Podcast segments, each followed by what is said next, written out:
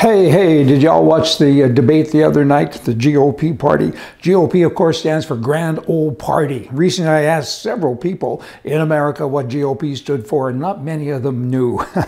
Any of you that do know, I just reminded you what you already know. That's the Republican Party.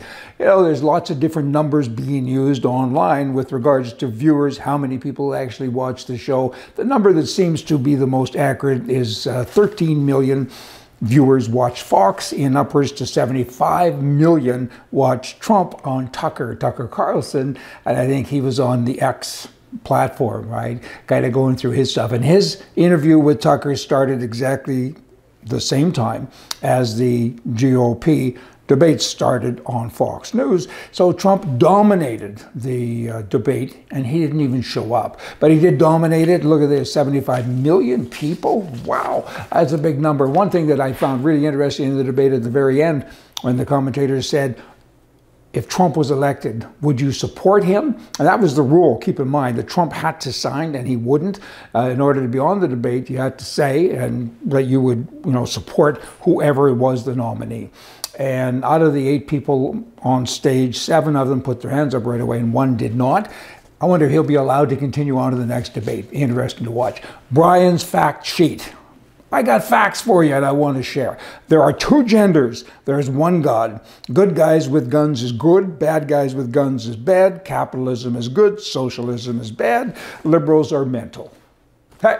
Did you get that? You got the facts? Okay, moving along now. Woke. What does woke mean? I've been hearing woke for a long time now, and I had to look it up the other day, and I've asked some people as well, what does it mean? People that use the word always, what does it mean? I asked, and they say, I'm not sure. I said, maybe you shouldn't use it. maybe you should use another word that you really understand.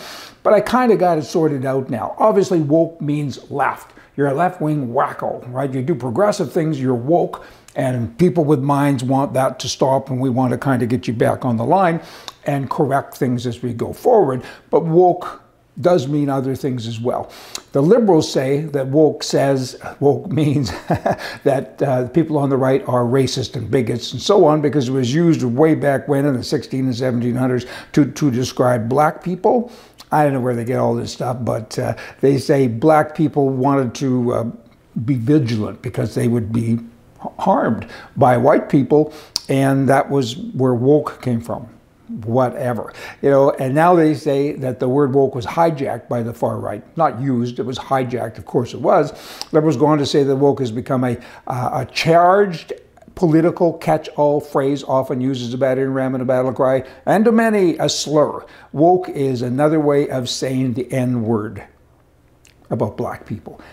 Okay, then the conservatives say the word woke was originally used to describe awareness of discrimination. It's been adopted by us on the political right to discredit policies and politicians that we consider to be too progressive. The left practices discrimination. They hate us. It's a term that's evolved. And now woke means that the left is crazy. kind of, sort of. That's more or less the description that I was able to uncover. Interesting stuff. Now, according to the National Institute of Drug Abuse, 106,699 Americans died of drug-involved overdoses last year. Wow. And, and, we're talking about other things like people crossing the border and gun control and all of these things. And look at this. There's 106,699 murderers out there. Let's go get them. These are people that sell fentanyl. Most of these people did die of fentanyl. Drugs that were poisoned. Why do you want to kill your you know, your customer. I've always wondered about that. These are your customers, drug people, drug dealers, and you seem to want to knock them off one by one. But that's a, staggering number. Wow! Somebody needs to do something about that. Maybe stop talking about all this silly stuff and stop trying to put a former president in jail with all of this made up, you know, fabricated stuff. And on and on goes the list of things that you shouldn't be doing. You should be at government, I'm talking to now. Address the issues here. Over 100,000 deaths not nice. Seattle. Seattle is another woke city. I'm going to use that word now more since I kind of understand it. Now that I know it just stands for mental, I got it, right? Anyway, Seattle, they started uh, hiring unarmed alternate response teams now to respond to 911 calls. So they wanted to defund the police. That's what they wanted to do, many of the left wing wokey people there. And now they say we're going to send social workers to a situation Uh, so if somebody's in a house holding, you know, a mother and child by gunpoint, and he's crazy, rather than send a policeman, they're going to send a social worker there to talk him down. Good luck with that.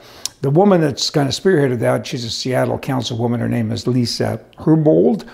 And she was originally behind the vote also, of course, to defund the Seattle police. And here's some irony for you. In December 2020, somebody threw a rock through her window.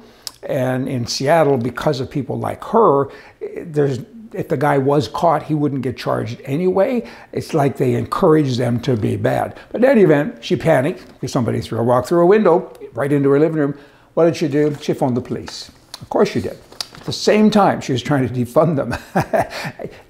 Left wing people.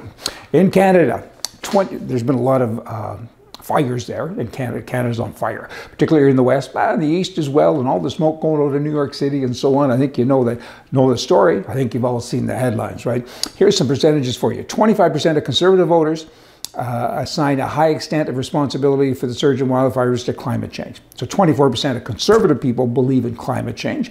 91% who vote NDP, which is code for socialists, uh, say that it's climate change for sure. Every time there's a little fire, it's climate change. 88% of liberal supporters say the same. And there's the uh, what is a separate separation, separate party, whatever, separatist party. I'll get it in Quebec. The what are they, BQ or something, 81% of them say that it's climate change. 100% of all these people are insane because it doesn't make sense. Whatever. Hey, we've talked before about climate change, but every time there's a little fire, they, they forget about the arsonists. They, they just say it's climate change. Don't let a fact get in your way. Hey, y'all come back. See ya.